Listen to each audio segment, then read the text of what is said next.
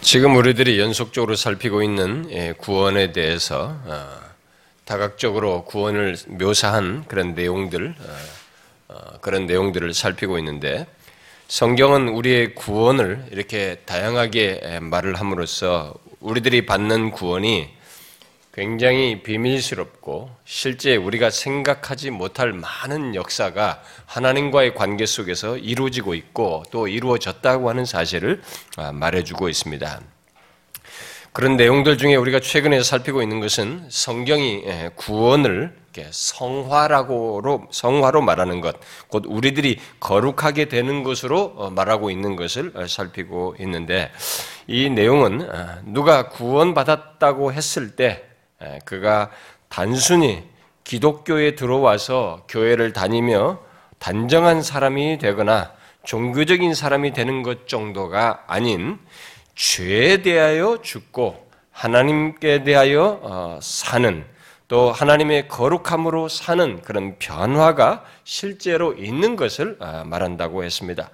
그런데 지난 시간은 그런 성화가 어떻게 가능하게 되는지 그 시작, 곧 근거가 무엇인지에 대해서 아, 얘기를 했습니다. 먼저 이 부패한 본성을 가진 분명히 그런 실체란 말이에요. 우리에게는 부패한 본성이 있는 것입니다. 그런 부패한 본성을 가진 우리를 거룩하게 하기 위해서 그리스도께서 우리 죄를 지시고 자신의 성화를 우리의 죄를 지셨기 때문에 자신에게 그게 요구되는 것입니다. 그런 자신의 성화를 완성하심으로써 어, 어, 이 우리를 거룩하게 하는 일을 하셨다. 그런 것이 있게 되었다라는 사실을 먼저 얘기를 했습니다. 결국 우리의 성화는 그렇게 그리스도께서 완성하신 성화에 근거해서 갖게 되고 또 이룰 수 있다라고 했습니다. 따라서 어, 그 우리의 성화는 우리의 성화를 말하기 위해서 먼저 생각할 사실은 그리스도께서 부활을 통해서 자신의 성화를 완성하셨다는 사실이라고 했습니다. 그리스도께서 우리 죄를 지시고 죄에 대하여 죽으시고 부활하심으로써 거룩으로 사시는 일이 없으셨다면 그런 일이 우리 우리를 위하여 그렇게 죽으시고 사심으로써 거룩으로 사시는 일이 없으셨다면 우리는 거룩이라는 것을 가질 수도 없고 아예 우리 존재에게서 거룩이라는 것을 말을 할 수가 없게 되는 것입니다. 기독교의 구원은 이렇게 그리스도의 대속에 근거해서 거룩을 갖게 하고 이루는 것을 말하는 것입니다. 단순히 윤리적이고 도덕적인 그런 것을 갖는 것을 말하지 않는 것입니다.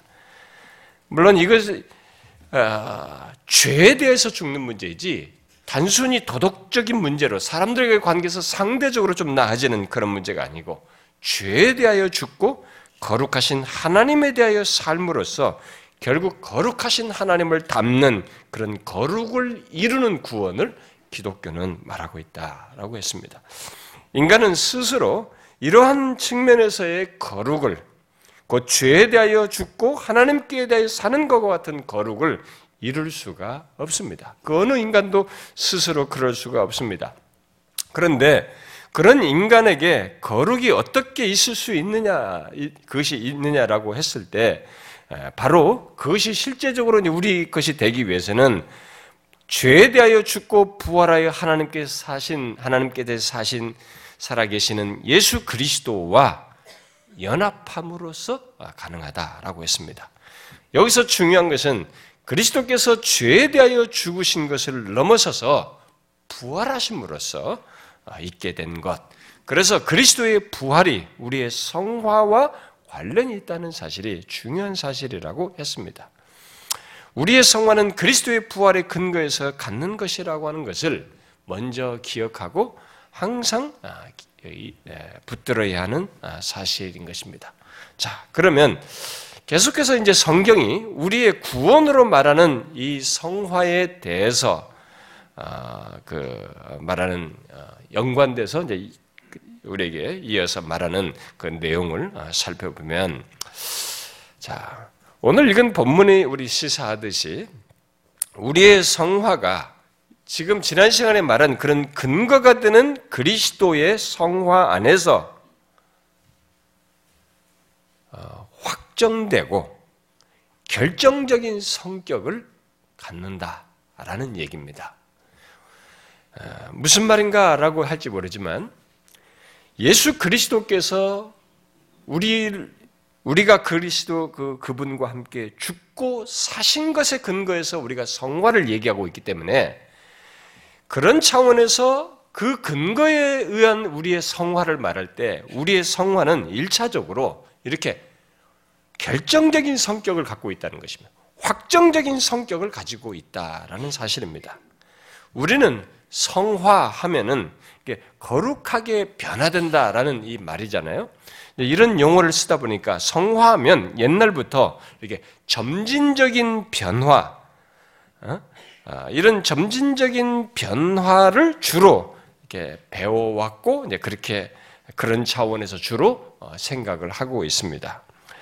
아, 그래서 우리들이 주로 말하는 것은 아, 단번에 의롭다함을 받고 의롭다함을 받는 것은 단번에 있게 되고 그 다음부터는 죽을 때까지 점진적으로 성화되어가는 과정을 갖게 된다라고 우리가 그렇게 알고 있고 배워 알고 있습니다. 그러나 성경은 그게 사실이긴 사실인데 그 얘기를 하기 위해서 그 내용 속에 사실 말하고 있는 중요한 사실이 있어서 그걸 지금 이 시간에 먼저 얘기하는 겁니다. 성경은 우리의 성화를 그렇게 점진적인 것으로 분명히 말을 하지만 그것만으로 성화를 말하는 것은 아니라는 것을 우리가 먼저 알아야 됩니다. 물론 성경의 수많은 이런 명령어들이 이렇게 해라, 뭐 해라, 이렇게 이런 명령어들이 성화의 점진적인 성격을 염두에 두고 말한 것들입니다만 성경에서 거룩 또는 성화에 대한 특정한 말들을 보면은 그것들이 이런 성화의 점진성 또는 지속성보다는 즉각적인 성격 또는 결정적인 성격을 많이 말하고 있는 것을 볼 수 있습니다. 우리는 그런 표현들이 말하는 바를 먼저 알 필요가 있습니다. 왜냐하면 그런 표현들이 성화와 관련해서 성경이 기록하고 있기 때문에 먼저 그 표현을 알고 성경이 말하는 예, 점진적으로 성격으로서 말하는 이런 성화를 연결해서 생각을 해야만 합니다. 그래서 오늘 먼저 읽은 이 본문들도 말씀들도 이제 바로 그 사실을 말해주고 있는데 어, 오늘 읽은 말씀들에서 어, 두 구절만 읽었습니다만 우리의 성화가 결정적으로 있게 된다는 사실을 이렇게 말해주고 있습니다. 먼저 읽은 그 고린도전서 1장 2절에서 바울은 고린도 교회에 속한 그 어, 예수 믿는 사람들을 그들을 그리스도 예수 안에서 거룩하여진 자요 성도라 부르심을 받는 자들로 말을 하고 있습니다. 그런데 여기서 이제 우리가 생각할 단어는 거룩하여지고라는 이 말입니다. 그 예수 믿는 사람들을 두고 거룩하여지고라는 이 말을 썼는데 이 거룩하여지고라는 이 동사를 바울이 어떤 시제를 쓰고 있느냐면은 완료 시제를 쓰고 있습니다. 아, 이 말은 이미 그리스도 안에서 거룩하게 되는 일이 완료되었다는 것입니다. 이미 거룩하게 된 것으로 얘기를 하고 있어요. 분명히 거룩하게 되는 것, 곧 성화를 말하는데 점점 거룩하게 되는 것으로 말하지 않고 이미 그리스도 안에서 거룩하여 진 것으로 말을 하고 있습니다. 이 말은 결국 고린도 교회에 속한 신자들을 그들이 앞으로 열심히 하나님의 말씀을 따라서 명령어들을 따라서 이렇게 순종을 해서 또 점진적으로 어, 또는 점진적으로 성화되어서 성도로 불리울 것이다 라고 말하는 것이 아니라 이미 그리스도 안에서 그 말은 우리들이 지난주에 살핀 대로 죄에 대하여 죽으시고 부활하심으로 성화를 완성하신 바로 그 그리스도와의 연합 속에서 거룩하여 진 자들로 말을 하고 있습니다. 여러분 성경의 이런 증거를 어떻게 받아들이십니까? 여러분들이 이런 걸 어떻게 이해하십니까? 지금 우리들은 이 땅에 살면서 죄의 유혹을 받고 있습니다. 그렇게 죄의 유혹을 받으면서 씨름하고 있는 우리들이에요. 또 우리들이 음, 그 흔히 아는 바대로 점진적으로 성화되어 가고 있다고 생각하고 있는 우리들입니다. 근데 그런 우리들에게 성경은 그리스도 안에서 이미 거룩하여 진자로 말을 하고 있습니다. 또 오늘 우리가 함께 읽은 그 고린도전서 6장 11절도 같은 사실을 말하고 있습니다.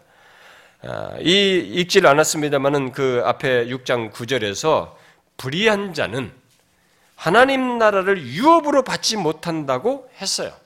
그렇게 해놓고는 여기 11절에서 바울은 고린도 교회 성도들은 이 불의한 자들과 달리 그들과 어떤 면에서 다른지를 이렇게 말을 해주고 있습니다. 세 가지 동사로 다르다고 하는 것을 불의한 자들과 다르다는 것을 말하고 있습니다. 세 가지 동사는 뭐예요? 씻겨지다, 거룩해지다, 의롭다함을 받다. 다 수동태로 썼습니다. 아, 그, 그런데 이 세 동사를 그들이 어, 그들과 어떻게 다른지를 말하는 가운데 이 동사를 쓰면서 시제가 어떤 시제를 쓰고 있냐면 다 과거 시제를 쓰고 있어요. 부정과거 시제, 과거 시제를 쓰고 있습니다. 그리하여서 고린도 교회 성도들이 불의한 자들과는 완전히 다른 사람들이 되었다는 것을 말해주고 있습니다. 그런데 여기서 의롭담을 받다, 아, 또 칭이 되다죠. 아, 이 칭이 되다를 과거 시제로 말한 것은 우리가 이미 살펴서 잘 알고 있습니다. 우리가 칭의에 대해서 배웠다시피. 왜냐하면 이 칭의라고 하는 것은 하나님의 선언적인 행위로서 단번에 행하신 것을 말하기 때문에 아, 이것은 과거 시제로 성경이 다 그렇게 말을 하고 있어서 잘 알고 있어요. 그런데 문제는 여기 거룩해지다, 곧 성화되다라는 말입니다. 이 말 또한 여기서 똑같이 부정과거 시제를 말하고 있습니다. 이 말은 성화되는 것도 칭의되는 것과 똑같이 단번에 행해진 것으로 말하고 있다는 사실을 말해주고 있는 것입니다. 물론 이렇게 말하고 있는 것 때문에 칭의와 성화를 섞는 그런 해석을 하는 사람들이 나오긴 했지만 그것은 지금 뭔가 이 구분점을 모르고 하는 얘기입니다. 어쨌든 여기서 지금 성화되는 것도 칭의되는 것과 똑같이 단번에 행해지는 것으로 일단 말하고 있어요. 성화를 이런 식으로 말하는 것은 이런 표현만 하는 것이 아니고 성화에 대한 구체적인 성경의 다른 진술에서도 우리는 똑같이 이렇게 과거 시제로 말하고 있는 것을 많이 볼 수 있습니다. 그런 내용들을 가장 많이 증거하고 있는 것이 바로 이제 로마서 6장인데 우리가 계속 로마서 6장 지난주도 봤고 앞으로도 계속 볼 내용입니다. 로마서 6장에서 이미 지난주에도 말을 했다시피 우리들에 대해서 그리스도와의 연합을 말하면서 죄에 대하여 죽었다. 이렇게 말을 하고 있습니다. 먼저 6장 2절에 같은 보면은 죄에 대하여 죽은 우리가 어찌 그 가운데 더 살려 이렇게 말을 했습니다. 여기서 죽은은 부정과거 시제예요. 그러니까 이미 죽어 끝난 것으로 말을 하고 있는 것입니다. 아직 죄와 싸우고 있는 우리들에게 과거 시제를 써서 죄에 대하여 죽었다. 이렇게 말을 하고 있는 것입니다. 6장에서 계속되는 내용들도 그런 사실을 밝힙니다. 뭐또 6장 6절 같은 걸 보게 되면 그리스도 안에 있는 자는 옛사람이 그리스도와 함께 십자가에 이미 못 박혔다라고 말을 하고 있습니다.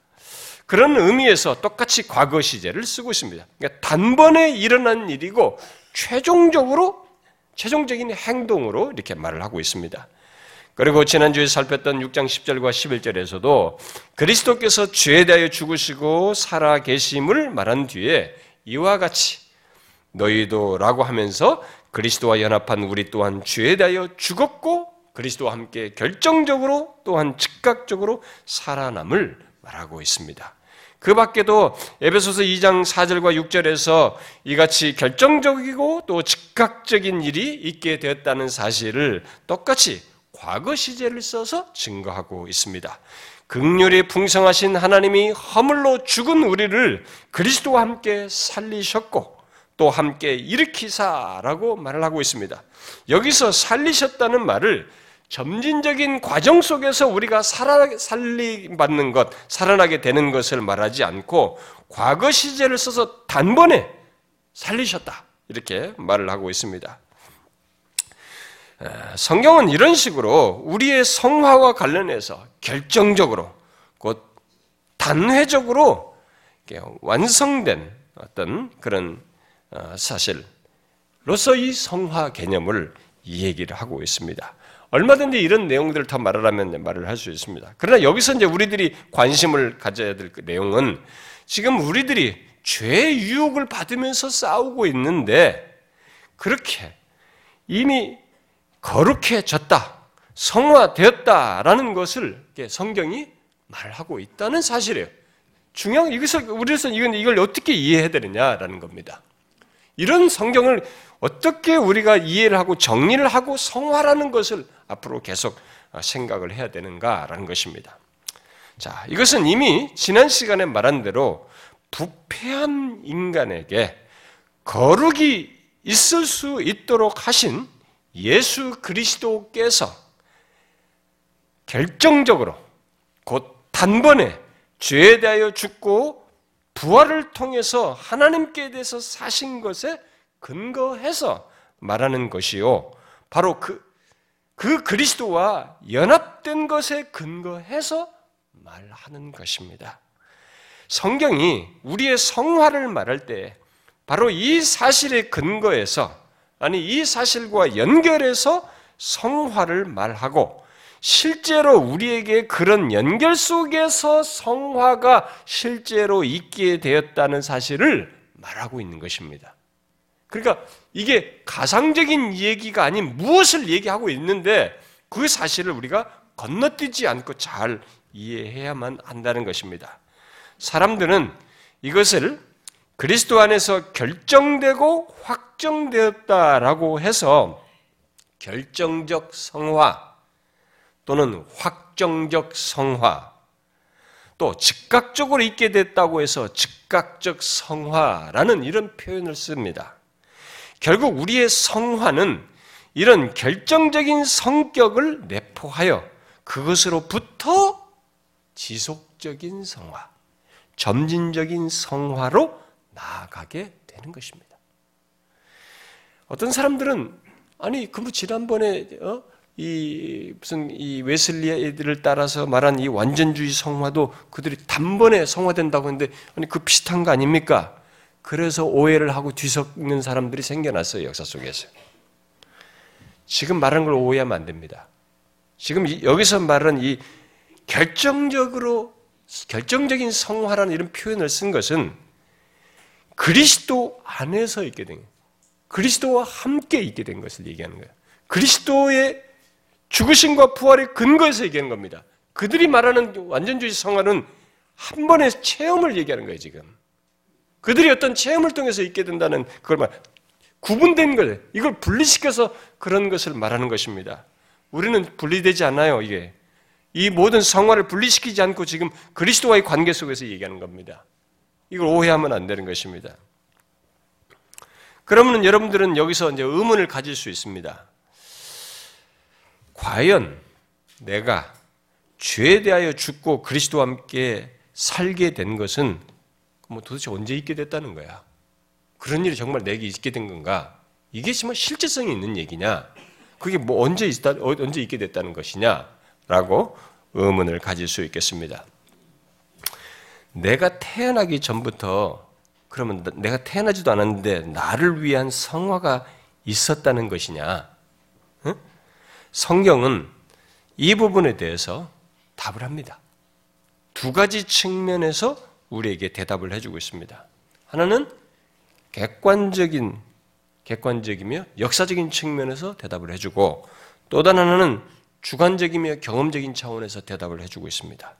여러분들이 이것을 이제 앞으로 이런 문제를 생각할 기회가 별로 없을 수 있기 때문에 이런 것을 일단은 정리를 잘 해놓으셔서 오해를 하지 않고 성화를 몽롱하게 추구하지 않으면 되겠습니다. 자, 먼저 객관적인 측면에서 이 이런 일이 예, 있게 됐다. 결정적인 성화가 있게 됐다는 것을 어, 성경이 말을 하는데 바로 그것은 그리스도께서 역사 속에서 십자가에 달려 죽으시고 장사되셨다가 다시 살아나신 바로 그때 우리 또한 설사 안 태어나서도 구원할 자들이에요. 우리 또한 함께 죽고 함께 살리심을 받았다고 일단 성경이 진술을 하고 있습니다. 어떤 사람은 질문이 생기죠. 그게 과연 가능한가? 이 종교적 논리가 아니냐? 과연 가능한가? 아직 분명히 내가 안 태어났는데 2000년 전인데 말이지 그게 가능하냐? 그러나 성경은 우리가 다 헤아릴 수 없는 사실 속에서 일단 이 사실을 말해주고 있습니다. 자, 이 사실을 이야기해서 우리는 먼저 1차적으로 어, 에베소서 1장에서 어, 말을 하다시피 창세전에 그리스도 안에서 우리를 택하사 그 앞에 거룩하고 흠없게 하시려고 라는 이런 말씀을 하는 것을 보게 됩니다. 일단 여기서 창세전에 그리스도 안에서 우리를 택하사라고 했을 때 이 우리에 해당하는 1차적인 대상은 1세기 당시의 에베소 교회의 성도들입니다. 물론 그 서신을 회람한 1세기 또 다른 어, 그리스도인들 그리고 오고 오는 모든 그리스도인들 어, 우리들도 어, 결국에는 예, 포함되는 것입니다. 그런데 그 우리를 얘기하면서 창세전에 얘기. 뭐 1세기 기준으로 하면은 1세기부터 뒤로 해도 어마어마한 이제 시간차를 두고 있는 것인데 창세전에 거룩하고 흠없게 하시려고 택하셨다라고 말하고 있습니다. 분명히 그들이 태어나기 전인 창세전을 얘기하고 있습니다. 그것도 아직 어, 육신을 입고 이 땅에 그리스도 오신 그리스도 그러니까 메시아로 오신 그분이 오시기 전인 창세전에 바로 그 그리스도 뒤에 오실 그 그리스도 안에서 거룩하고 흠이 없게 하시려고 택하셨다 이렇게 말하고 있습니다. 여러분은 이것이 이해가 되십니까? 여기엔 엄청난 우리가 사실 머리상으로는 이해하기 좀 어려운 성경에 설명이 있으니까 설명을 따라가지만 이 진수라는 것 안에서만 알게 되지만 일단 우리는 시간의 갭이 있어요 여기서. 그러니까 이것이 우리를 괴롭힙니다. 이 시공간의 갭 때문에 우리가 이해하는 데 어려움이 있습니다. 인간은 시공간에 제한받는 존재예요. 우리는 시 공간 속에서 보고 경험하는 것만 이해하지 시 공간을 초월하는 것을 이해하는데 본능적으로는 어려워요. 이 자연인의 조건으로는 어렵습니다. 우리는 시공간 속에 항상 매여 있습니다. 그러니까 그 이상의 것을 이해하는데 상당한 어려움을 겪습니다. 그런데 성경은 여기서 그걸 초월하는 얘기를 하고 있습니다. 창세전에 얘기를 하고 있어요. 그래서 창세전과 1세기 사이에 이 어마어마한 갭이 있는 거 아니겠어요? 창세전과 또 지금 사이에도 어마어마한 시공간의 갭이 있습니다. 자, 우리는 일단 여기서 부인할 수 없는 그 갭을 일단은 얘기를 해요. 그러나 여기서 우리는 하나님이 이것을 초월하신다는 사실을 먼저 받아들여야 됩니다. 하나님은 시공간의 제약을 받지 않습니다. 하나님에게서는 시공간에는 굳이 비유적으로 보자면 우리가 가지고 있는 시공간에 이게 처음 시작부터 끝까지 언젠가 있을 이 모든 시공간의 시작과 끝은 만일 내 몸으로 얘기하면 내 손에 있는 뭐 하나와 같은 것입니다. 여기와 구분된 존재로서 자신에게 있어서 시공간을 보고 알고 주장하시는 분으로 계십니다. 그분은 시공간의 제약을 받지 않는 영원, 무한, 불변하시는 하나님이십니다. 그런 하나님이시라는 면에서 이 갭은 하나님 편에서 아무런 문제가 되지 않습니다. 그분의 행위에 있어서 아무런 문제가 되지 않아요. 또 그 말씀은 그 시공간의 갭이 중보자이신, 특별히 중보자이신 그리스도 안에서 우리에게 말씀한 것이어서 하나도 문제가 되지 않는다는 것을 또한 거기에 곁들여서 얘기하고 있습니다. 시간은 물론이고 시공간은 물론이고 거룩하고 흠이 없는 자로 변화되게 되는 필요한 모든 조건이 바로 이 중보자 되신 그리스도 안에서 있게 된다는 사실을 말함으로써 문제가 되지 않는다고 말하고 있습니다. 자, 거룩하고 흠이 없는 자로 변화되기에는 분명히 어려운 조건이 있어요. 부패한 본성을 가지고 있는 우리들입니다. 근데 그것까지 시공간을 넘어서서 그 조건까지 그리스도 안에서 거룩하고 흠이 없게 하시려고 라고 말하고 있는 것입니다. 그래서 부패한 본성을 가지고 죄악된 조건을 가진 그 모든 것을 오직 그리스도 안에서 이게 성화라는 얘기, 뭐 어떤 구원의 얘기가 가능하다는 얘기를 하고 있습니다. 따라서 그리스도 안에서 있게 되는 모든 것, 바로 선택하시는 것에서부터 어, 이 선택하는 모든 구원의 역사가 다 시공을 초월하는 전 우주적인 것이고 어, 영원한 성격을 갖는다는 것을 말을 해주고 있습니다. 그러니까 그리스도 안에서 있게 되는 것은 이 구원의 역사에서 시공을 초월해요. 영원한 성격을 갖는 것입니다. 그런 의미에서 그리스도께서 마침내 이 땅에 오셔서 우리 구원을 위한 완전한 순종을 하시고 십자가에 달려 죽으실 때 마지막으로 다 이루었다라고 하신 것이 바로 그 사실이에요. 그런 맥락에서 한 것입니다. 그 말은 그, 그 일이 있기 전에 자신이 지금 다 이뤘다고 말하기 전에 구약시대에 그 성취를 바라보면서 다 이루기를 바라보면서 어, 상징과 예표 속에서 주를 믿었던 하나님의 백성들, 과거의 백성들을 비롯해서 그 이후로 태어나서 구원 얻을 미래의 하나님의 백성들을 위해서 우리들까지 포함되는 것입니다. 우리들을 위해서 이루어야 할 것들을 다 이루었다는 것을 말한 것입니다.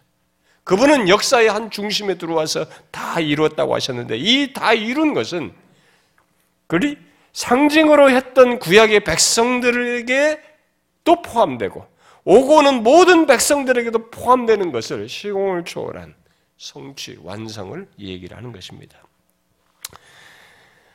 똑같이 시공을 초월한 역사를 말한 것이죠.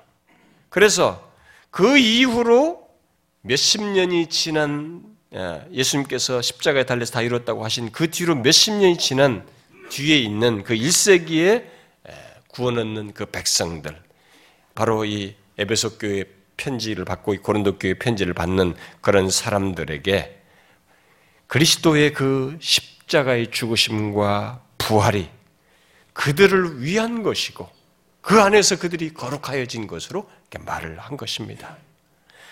특별히 로마에 있는 성도들에게도 편지 쓸 때 로마의 성도들에게 바울은 벌써 죽으신 뒤로 2, 30년이 지났음에도 불구하고 그 뒤에 20년이 지난 2, 3, 지난 그들에게 그리스도의 죽음과 부활 사건이 바로 너희들을 너희들이 바로 그, 그 그리스도의 죽으심과 부활 사건에 같이 죽고 살게 된 자들이다. 라고 말을 한 것입니다. 시차가 있잖아요. 시차가 있는데 바로 그렇게 말을 하고 있는 것입니다. 이렇게 하나님의 구원 행위, 곧 선택을 위시해서 그리스도 안에서 일어난 구원의 역사는 시공을 초월하는 역사입니다. 따라서 그리스도께서 역사 속에서 십자가에 달려 죽으시고 어, 사신 그 사건은 구원할 백성들 또한 함께 죽고 산 사건이에요. 예수님께서 이 땅에 오실 때 천사가 미리 예언하면서 나실 그분의 이름을 예언하면서 뭐라고 말했어요? 아들을 낳으니 그 이름을 예수라 하라. 왜? 그가 자기 백성을 저희 죄에서 구원할 자이심이라 이렇게 했습니다. 여기서 그분은 자기 백성을 죄에서 구원하기 위해서 오시는 것입니다. 다 이루신 것은 구약으로부터 그 이후에 주님이 다시 오실 때까지 자기 백성들을 함께 그들과 함께 죽고 산 행위였어요. 시공을 초월해서 그런 구원 행동이었던 것입니다. 따라서 우리의 성화가 바로 그것과 연관되어 있는 것입니다. 지금 바울이 계속 성화를 얘기하면서 그리스도와 함께 죽고 산 것으로 자꾸 얘기를 했을 때 아니 2000년 전 얘기인데 그와 함께 과거 시절 속에서 죽고 산 얘기를 했을 때 이게 시공을 초월한 것으로서 자기 백성들과 함께 죽고 산 행위로 그런 의미에서 성화가 먼저 확정적이고 결정적이었다는 사실을 말하고 있는 것입니다. 그래서 우리의 성화는 그리스도와 함께 죽고 살게 된 성화라는 것이죠.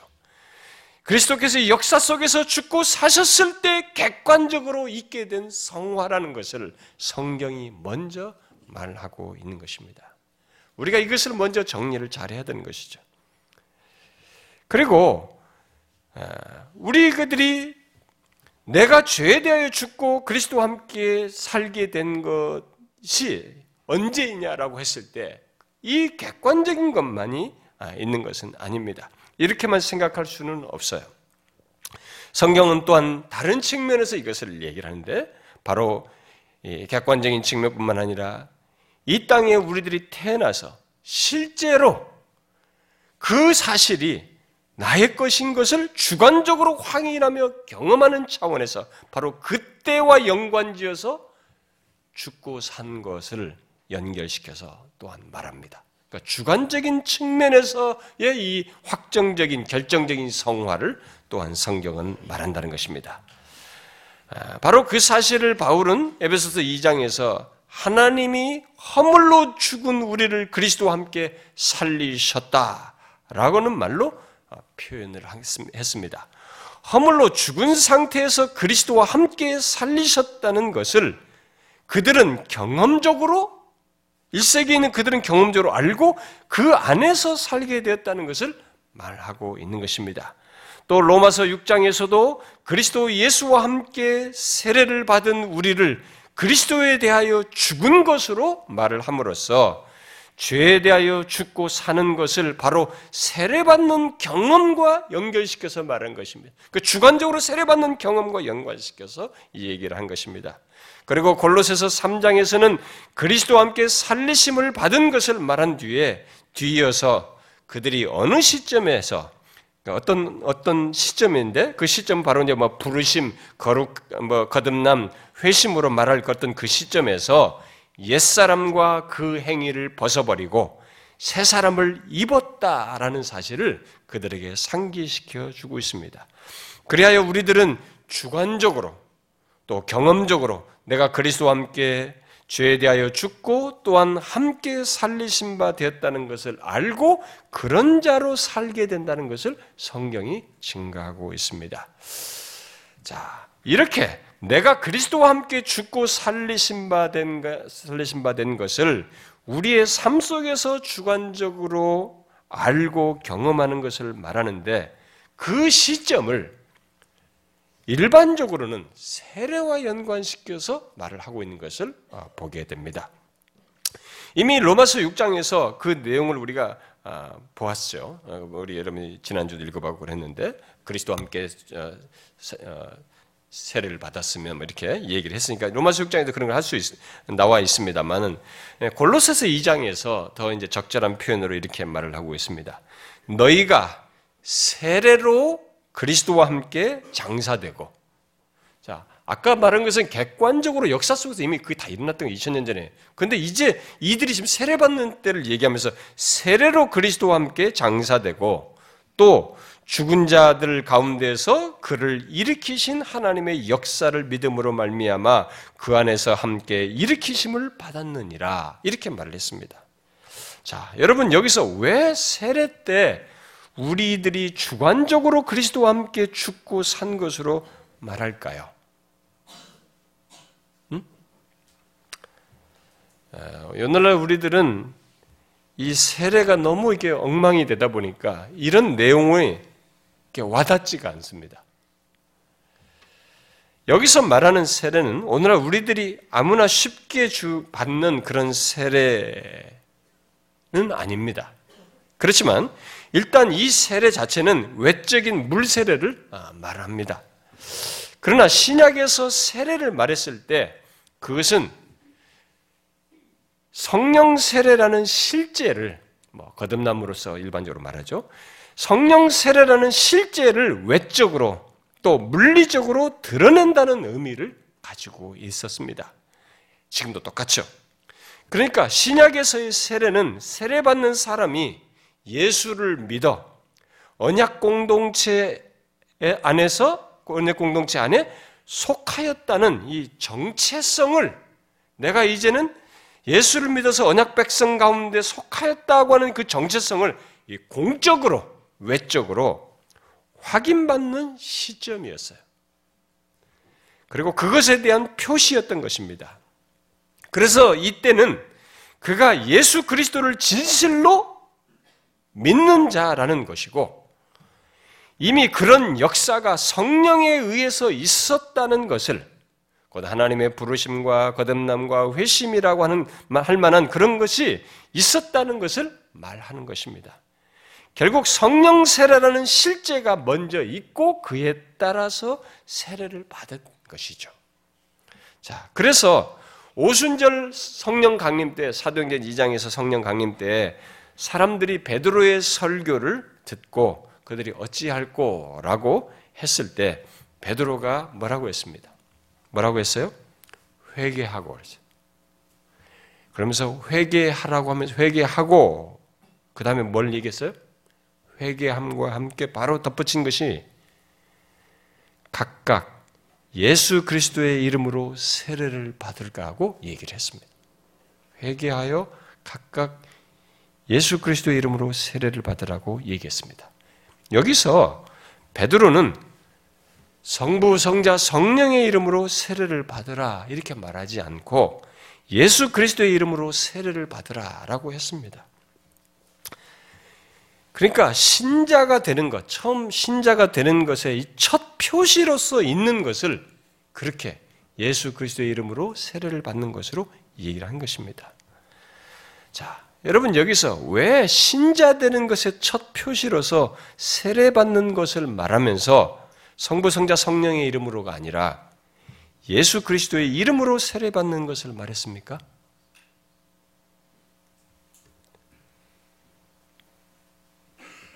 그것은 한 사람이 예수를 믿어 세례를 받게 될 때 그 사람이 그리스도의 이름을 받는다는 것을 뜻하는 것입니다. 세례를 받는다고 할 때 그때는 일단 그리스도의 이름을 받는다는 것을 말하기 위함이에요. 그 말은 결국 이제 자신의 이름을 버리고 그리스도의 이름으로 세례를 받아 새로운 권위 안에 들어간다는 것을 뜻하는 것이었습니다. 그것을 말한 것입니다. 달리 말하면 세례가 그리스도와 연합하는 외적인 표시인데 결국 그리스도와 연합하는 세례를 받았다면 그 사람은 그리스도의 죽으심과 부활 속으로 들어가는 것을 말한다는 것입니다. 그래서 먼저 예수 믿는 첫 표시를 얘기할 때 성부, 성자, 성령을 얘기하는 문장에 의식 얘기를 하는 게 아니에요. 지금 그 상태를 얘기하는 것이 아닙니다. 바로 예수 그리스도와의 관계 속에서 들어가게 되는 그와 연합하는 세례를 통해서 그리스도의 죽으심과 부활 속으로 들어가는 것을 얘기를 하는 것이에요. 그래서 그리스도의 죽으심 속으로 들어가는 것, 곧 세례받는 것이기에 그리스도의 죽으심 속으로 세례받는 것이기에 그 사람은 그 죽으심의 중요한 의미를 공유하게 되고 또 그리스도의 부활 속으로 들어가는 것, 곧 그리스도의 부활 속으로 세례받는 것이기에 똑같이 그 부활의 부활이 의미하는 바를 함께 갖게 되는 것입니다. 따라서 진실로 예수를 믿어 세례받을 때 그는 경험적으로 주관적으로 그리스도와 함께 죽고 산 것을 알게 돼. 경험적으로 갖게 되는 것입니다. 결정적인 성화를 주관적으로 알고 갖게 되는 것이죠. 인식하게 되는 것이고, 그러면서 성화의 삶을 살게 되는 것입니다. 이래하여서 우리들이 죄에 대하여 죽고 그리스도와 함께 사는 것은 1차적으로는 그리스도께서 역사 속에 들어오셔서 곧 약 2000년 전에 십자가에 달려 죽고 부활하신 그때 객관적으로 있게 되었고 또한 우리들이 부르심 받고 거듭나서 회심함으로써 주관적으로 나의 경험 속에 있게 되는 것입니다. 그래서 성화가 스타트돼요. 거룩한 변화가 스타트되는 것입니다. 그러므로 우리들이 그리스도와의 연합 속에서 죄에 대하여 죽고 하나님께 대하여 살게 된 것은 객관적인 측면과 이 주관적인 측면을 다 붙들어야 하는 것입니다. 여러분들이 지금 제가 말하는 것을 아, 어렵습니다. 아, 이게 무슨 성화입니까? 이럴지 모르겠어요. 그냥 예수 그냥 열심히 나올게요. 이럴지 모르겠습니다. 이 두 측면을 잘 안 붙들면 우리는 굉장히 헷갈립니다. 그리고 미안하지만 자기 딴은 열심히 신앙생활을 같지만 지그재그 신앙이에요. 그냥 자기 방식대로 할 뿐입니다.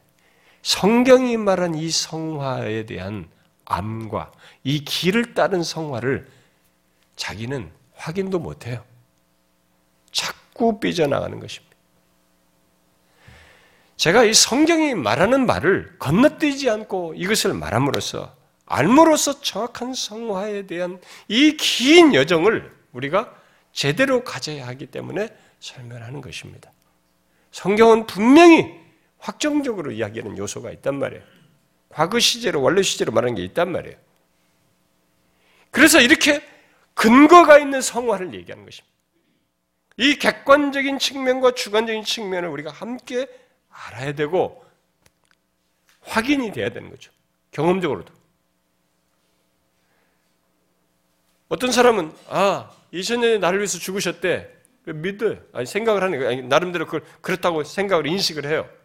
그런데 이 주관적인 이게 없는 거예요. 자기에게 확인이 안 되는 것이지. 이것은 억지로 되는 게 아니에요. 미안하지만. 그러니까 우리 식으로 오늘 막 군대 가서 세례받으면 나오라 해서 세례받는다고 해서 그게 되는 게 아닙니다. 성경이 지금 말하는 1세기 세례 자체가 지금 그런 의미, 실제적인 부르심, 거듭남, 회심이라고 말하는 그 역사 속에서, 그 증거 속에서 이 성령의 세례죠, 일종의. 성령이 이 사람에게 역사하신 생명의 역사 속에서 그것에 대한 나타남으로써 세례를 있었기 때문에 그래서 그리스도와 함께 죽고 산 것에 대한 이런 주관적인 확인을 하는 것이기 때문에 이게 진짜 있어야 되는 것이에요. 있어서 성화가 가능해요. 있어서 지속적인 성화가 연결되는 것입니다. 우리들은 과거 역사 속에서 그리스도께서 십자가에 달려 죽으시고 부활하셨을 때 함께 죄에 대하여 죽고 새로운 생명으로 살아나게 되었을 뿐만 아니라 또한 거듭나고 회심하여 세례받음으로써 경험적으로 그리스도와 함께 죽고 살게 되었다는 것을 알게 됩니다. 갖게 되죠. 경험적으로 갖게 되죠. 중요한 것은 성경이 우리의 성화를 말하면서 이렇게 결정적인 성화 또는 즉각적인 성화를 연결해서 말한다는 것입니다. 이것을 아는 것이 중요해요. 여러분, 놀랍지 않습니까? 우리가 성화를 위해 무엇인가를 하는 것에 앞서서 먼저 거룩해 하는 이런 놀라운 역사가 우리와 관련해서 있다는 사실이 너무 놀라운 얘기 아니에요? 우리는 우리의 성화와 관련해서 이 놀라운 사실을 먼저 알아야 합니다. 다시 말해서 성경이 말한 이 놀라운 성화, 곧 그리스도 안에서 갖게 되는 결정적인 성화를 먼저 알고 붙들어야 한다는 것입니다. 만일 이 성화를 모르고 내가 성화를 위해서 힘쓰는 것만 생각하고 행한다면 우리는 이내 좌절할 것이고 볼품없는 우리의 행위와 수고에 의해서 들쑥날쑥하며 그것이 성화라고 그것이 마치 성화의 전부인 양 착각하며 값싼 성화, 값싼 거룩을 추구하다 말 것입니다. 아닙니다. 창세전부터 우리를 택하여 하나님 앞에 거룩하고 흠이 없게 하시려는 것은 우리의 무엇 정도를 말하는 것이 아니에요. 그것은 그리스도 안에서 갖게 된 거룩, 그리스도와 함께 죽고 삶으로서 있게 된 거룩이요. 가능하게 된 성화로부터 있게 된 성화를 말하는 것입니다. 우리들이 우리의 성화를 위해 말하고 있는 수많은 이 명령어들을 완벽히 순종을 한다 해도 사실은 그것이 가능치도 않습니다만 설사 그렇게 한다 할지라도 분명 성화의 내용들이긴 하지만 결코 그런 우리들의 수고와 행위가 결정적인 것이 되지는 않는 것입니다. 우리의 성화에 있어서. 거룩 또는 성화는 하나님께서 우리를 의롭다고 선언하신다고 해서 생기는 것이 아니에요. 아, 우리를 의롭다고 선언하시고 그러면 그다음부터 자동적으로 성화가 생기는 것이 아닙니다. 거룩 또는 성화는 그리스도께서 실제로 우리의 거룩을 위해서 행하신 것이 있어서 가능한 것이에요. 이 구원이라고 하는 것이 이렇게 특별하고 복잡한 것처럼 엄청난 실체를 가지고 있는 것입니다. 우리는 성경이 우리의 구원을 말할 때 성화, 곧 거룩하게 되는 것으로 말하는 것을 잘 이해해야 되는 것입니다. 얼렁뚱땅 되는 것이 아니에요. 그것은 우리의 무엇에 앞서서 거룩하신 하나님으로부터 기원한 거룩이요. 성화를 완성한 그리스도와의 연합 속에서만 가능한 거룩이며 그 안에서 하나님께로 구별되는 거룩이고 결국 거룩하신 하나님을 담는 거룩이에요. 그것을 이루는 것입니다. 우리는 앞으로 우리들이 성화에 참여하며 우리들이 하게 되는 역할을 곧 지속적이고 점진적인 성화에 대해서 살필 것입니다. 그러나 그에 앞서서 우리는 성화라는 것이 우리 스스로 시작하는 것이 아니라는 것을 알아야 합니다. 죄에 대하여 죽고 하나님께 대해 사는 이런 성화를, 이런 거룩을 어떻게 우리 스스로 하냐 말이에요. 이 세상에서 좀 도덕적으로 윤리적으로 좀 나아진 것 정도는 우리가 만들어낸다 할지라도 누가 이것을 가능하게 하냐.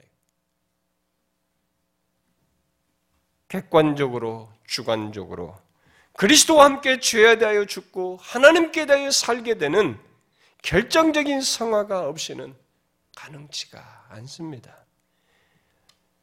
이 사실을 먼저 강조하는 이유는 성경이 이 사실을 많이 강조하기 때문이기도 하지만 이 결정적인 성화에 대한 이해가 없이 성화를 말하게 되면 또 추구하게 되면 잘못된 성화의 길을 가게 되기 때문에 그렇습니다.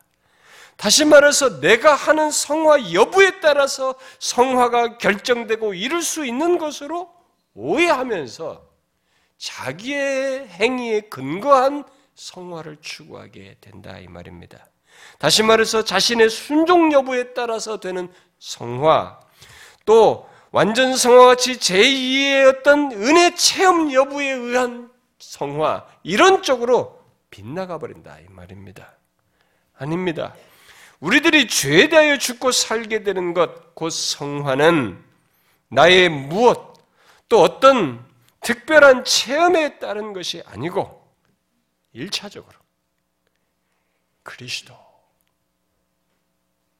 중보자로 오신 바로 그리스도와 함께 죽고 산 것, 곧 그의 죽음과 부활과 연결되어 있는 성화예요.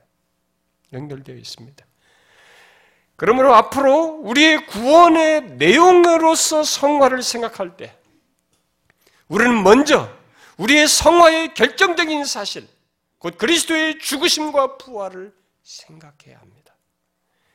그리스도의 죽음과 부활을 의롭다함을 받는 것에서만 생각할 것이 아니라 곧 죄책과 함께 죄의 형벌을 받지 않게 된 것에서만 그리스도의 죽으심과 부활을 생각할 것이 아니라 나의 성화에서도 그리스도의 죽으심과 부활을 연결해서 생각해야 합니다.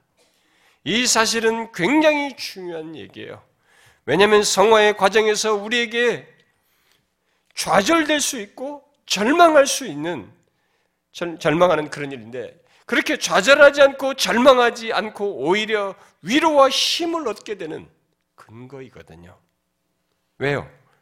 우리의 성화는 흔들리는 성화가 아니에요. 근본적으로. 어떤 사람에게 성화가 있게 됐을 때 그 성화는 예수 믿는 자에게 있게 된 그 성화는 흔들리는 성화가 아니에요. 하다가 많은 성화가 아닙니다. 확고한 근거 위에서 갖는 성화, 바로 그리스도의 십자가와 부활과 연관된 성화인 것입니다. 그 말은 그리스도의 부활이 취소될 수 없고 번복될 수 없는 것처럼 우리의 성화가 확실한 성화라는 것을 말해 주는 것입니다. 그렇습니다. 예수 믿는 우리는 그리스도께서 십자가에 못 박혀 죽으심으로 죄에 대하여 죽으신 것을 취소할 수 없듯이 죄에 대하여 죽은 우리들에게 생긴 것도 취소할 수 없고 또 그리스도께서 부활하심으로 하나님께 대해서 사신 것, 곧 부활을 취소할 수 없듯이 우리에게 생긴 일, 곧 옛사람이 죽고 새사람이 된 사실 또한 뒤집혀질 수 없는 것입니다. 여러분, 우리는 그렇게 그리스도 안에서 확정된 성화를 가지고 성화의 길을 가는 것이에요. 신자들은 그런 것입니다. 내가 무엇을 이루어서 뭔가 열심히 해서 죄에 대하여 죽고 새 생명을 갖고 새 사람을 되는 것이 아니라 이미 그리스도와 함께 죽고 삶으로써 죄에 대하여 죽은 자요 하나님께 대해 산 자로서 성화의 길을 가는 것입니다. 이미 그런 자로서 성화의 길을 가는 것입니다. 그래서 예수 믿는 우리는 창세전에 택하여 뜻하신 대로 반드시 그 앞에 거룩하고 흠이 없는 자로 설 것입니다. 그 일을 그리스도 안에서 새 사람 된 우리의 몸을 성전 삼고 거하시는 성령께서 계속 역사하여 우리로 하여금 거룩한 길을 가도록 하심으로써 완성할 것입니다. 여러분은 현재 자신의 삶이 어떻습니까? 현재 여러분의 삶이 어떻습니까? 죄에 대하여 싸우면서 예수 그리스도를 본받아 살고자 하는 그런 삶을 살고 있습니까? 하나님의 말씀을 따라 살고자 하고 있습니까? 그것은 분명히 성령께서 우리 안에서 역사하시기 때문에 있는 일들입니다. 그러나 그에 앞서서 먼저 우리들이 그리스도와 함께 죽고 살게 되어 새 사람이 되어 있기 때문에 있는 것입니다. 성령 하나님은 바로 그런 우리들을 그의 전으로 삼고 거하셔서 그렇게 인도하시는 것입니다. 여러분은 자신의 성화가 이렇게 놀라운 근거 위에서 또 이런 근거와 연결 속에서 있는다는, 있다는 것을 알고 이 성화의 길을 가고 있습니까? 그 자신의 성화의 여정 속에서 그리스도의 십자가와 부활만큼 확실한 성화의 여정을 자신이 가고 있다는 것을 알고 있느냐는 거예요.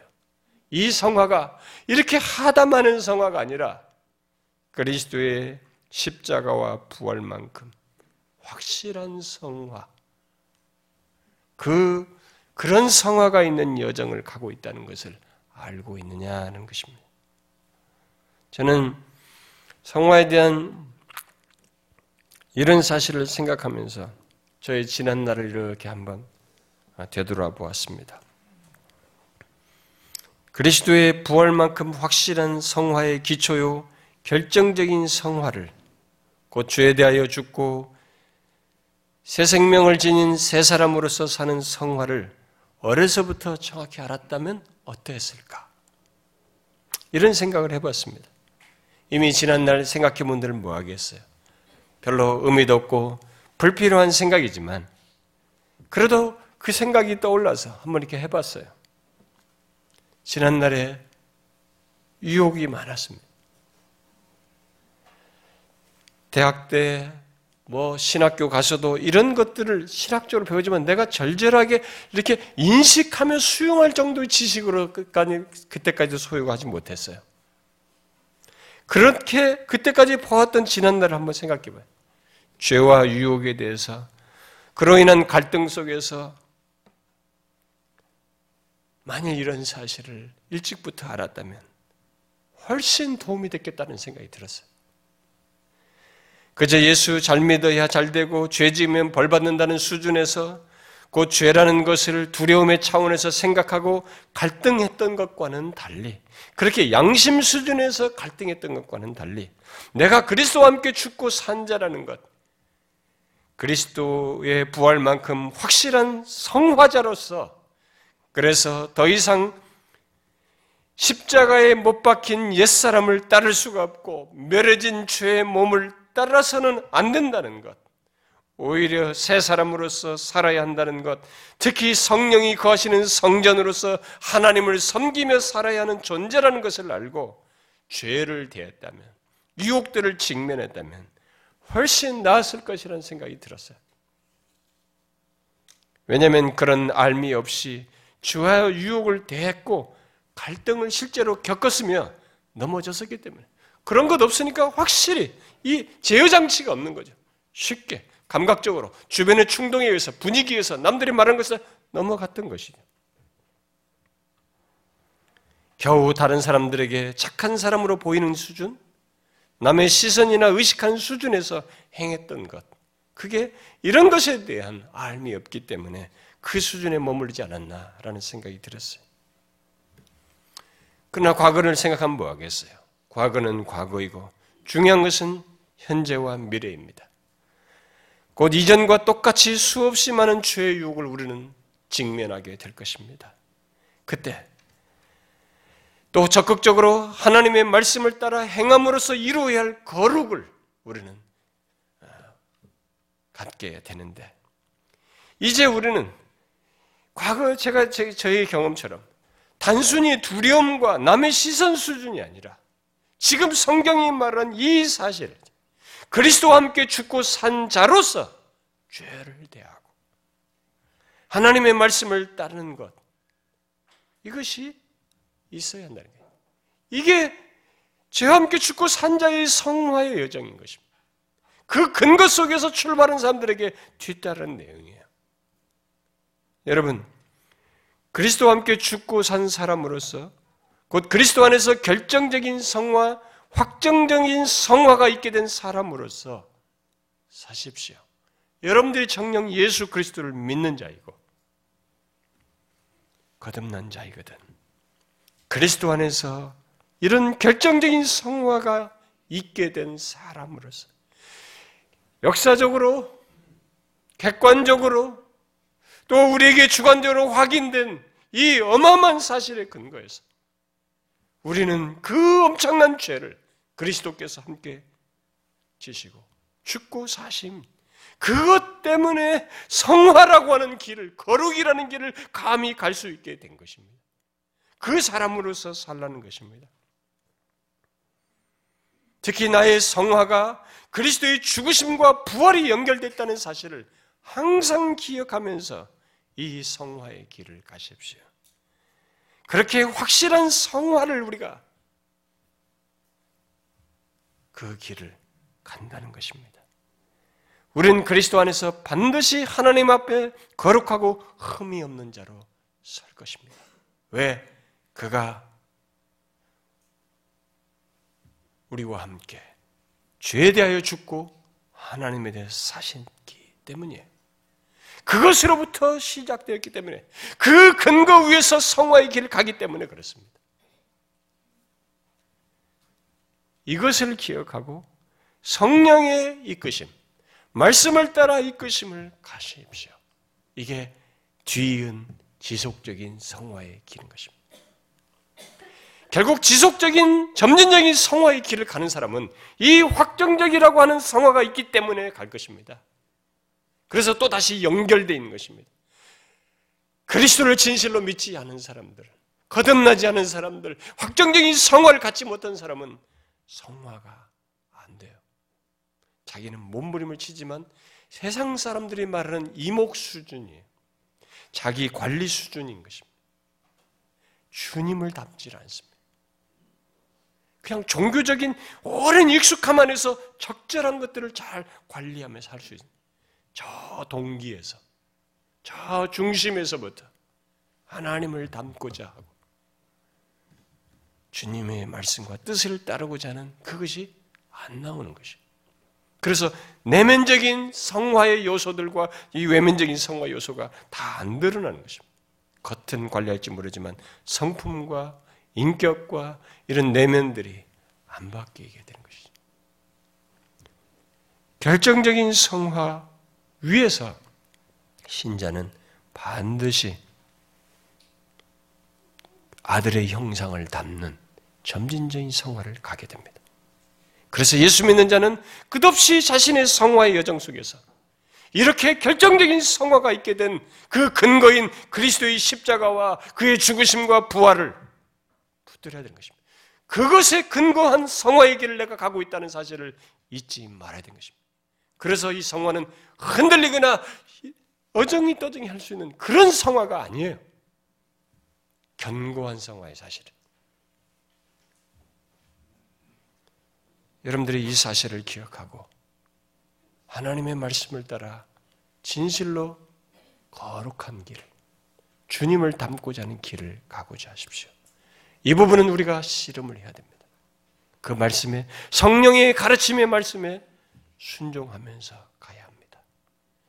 주께서 우리들이 세월이 지나면 지날수록 저를 비롯해서 우리 모두가 그렇게 더 거룩해지는 모습, 우리의 본성이 있지만 이 죄성이 우리 안에 있지만 더 거룩해지는 모습, 더 주님을 닮는 모습을 우리에게 드러나는 것.